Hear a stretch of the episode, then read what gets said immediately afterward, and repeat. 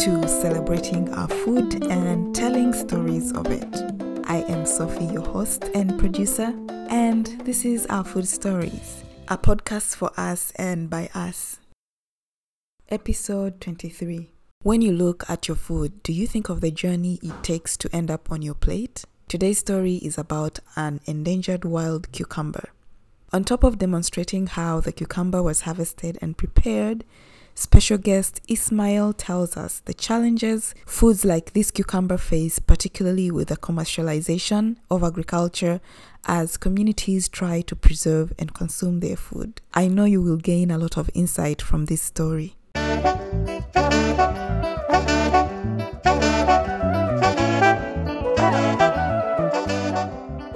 My name is Ismail Hassan. I'm uh, raised and born from, from Gulu town. Uh, the story I would like to share is about a very special supplementary food that we used to eat as we were growing up. And actually, it's, it's a diet uh, that never missed out with uh, Simsim. It's called Obarokwe. Obarokwe is, um, is it's, it's, it's a cucumber that usually grows was planted in every actually homestead or else it's uh, it's grown in the wild you can either go and harvest in a while. as we were young we could go bird hunting so when you go there we gather some some of the barokways and we bring it it's a vining plant uh, it does it does grow like the melon but very small you can even harvest it and eat it from the garden so uh, when it's ripe or it's matured it turns yellow now that's when it's uh, it's cut and uh, cut into slices with the seeds extracted. Then the coat is dried. When it's dried, that's when it's used for preparation for food. So my grandmom could uh, peel it and uh, dry it, like chop the chop the cucumber and then dry it. When it's dried, uh, she would prepare it with, uh, let's say, if she's making uh, smoked fish, pasted should uh, should first uh, boil the fish almost ready then she puts the borokwe there when she puts the borokwe in then later on she adds simsim That simsim paste not literally simsim as a seed but simsim paste she adds in there. And when she adds in it makes a very very very thick stew. And our simsim mainly was from raw simsim they could just grind it and uh, pound it and put it there. Mix it with a with a dish to make food. Then would be served with uh, with sweet potatoes or millet bread why is this uh, food uh, very special to me? Because uh, i remains every memory that uh, when used to when you ever go home let's say during school times or holidays the meal was served uh, the meal was served with a complement of stories.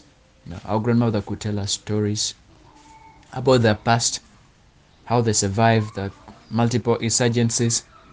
And it was also a time whereby they shared uh, most of the ancient wisdom about uh, ancient um, ancient actually medicinal plants that are slowly vanishing.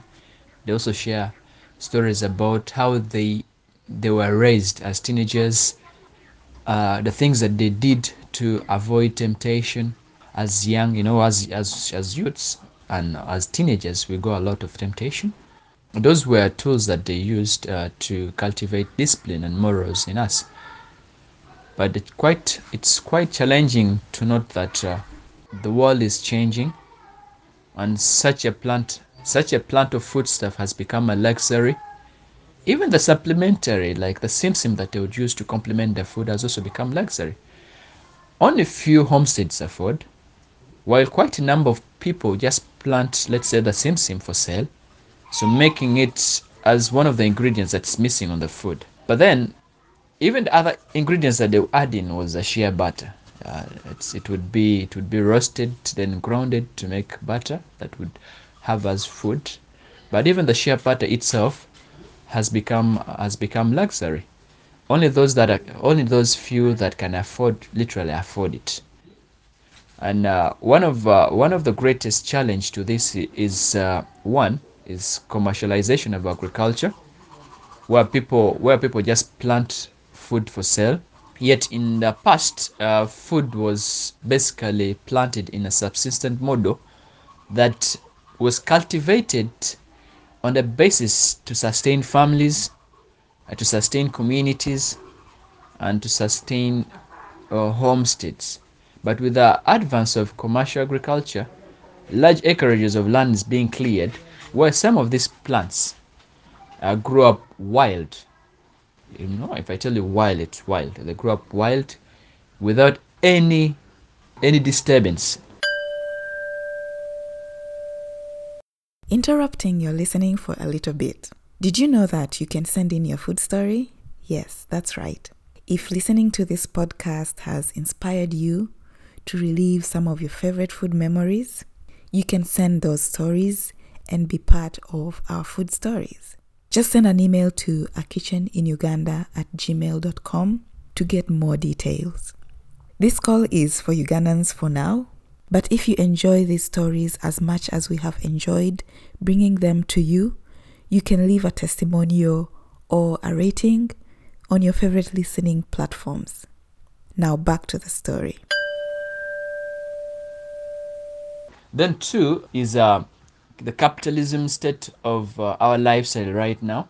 many of the properties uh, or many of the lands in the north is being sold. People have learned the value of money, and because of that, all the wild fruits that are also on the land are, are slowly vanishing because of uh, the use of uh, uh, com- commercial pesticides, fertilizers, which is created imbalance on the land.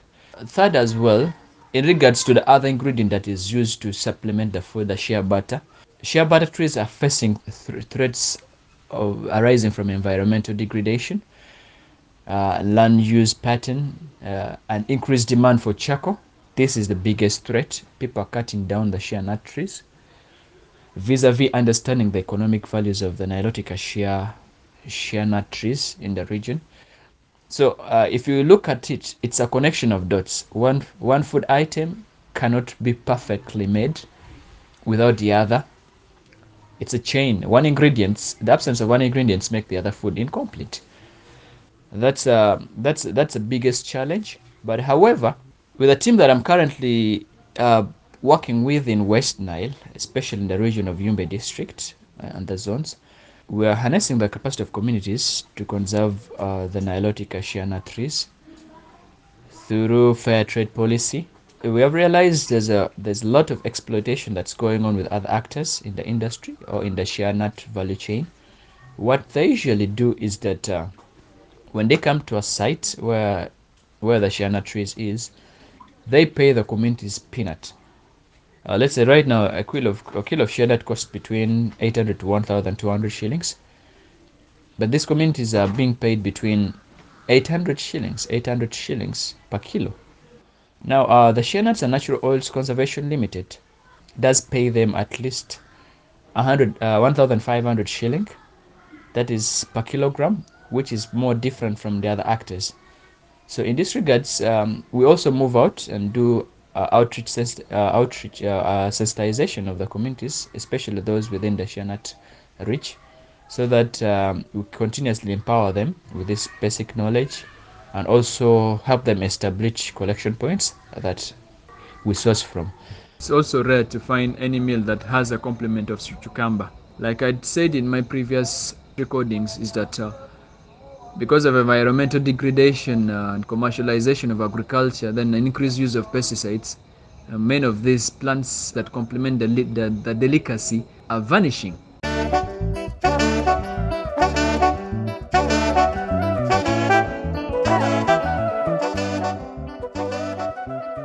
Thank you, Ismail, for sharing so much with us, especially some of the factors affecting how we eat and preserve our food and traditions. In his own words, Ismail tells us more about his work and how you can get involved. I'm also an environmentalist with passion for sustainable agriculture, biodiversity conservation, and a digital marketer as well for Shea Nuts and Natural Oils Conservation Limited that specifically deals in the production and sales of uh, cold pressed Nilotica shea butter based in uh, Midigo, a town council in Yumbe district. The cold pressed uh, shea butter from from East Africa, especially Uganda and Southern Sudan regions, are the best uh, in the in the world in in the market uh, because of its um, properties.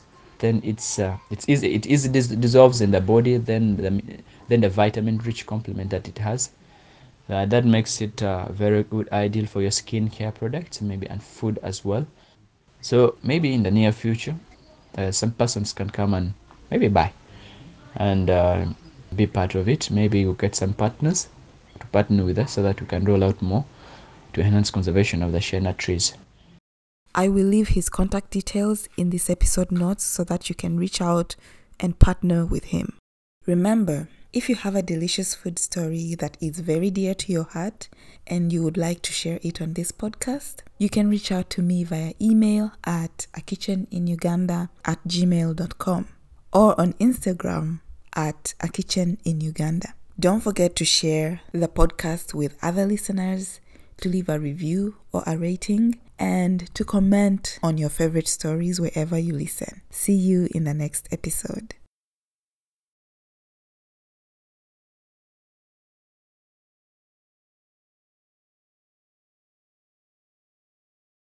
Episode 23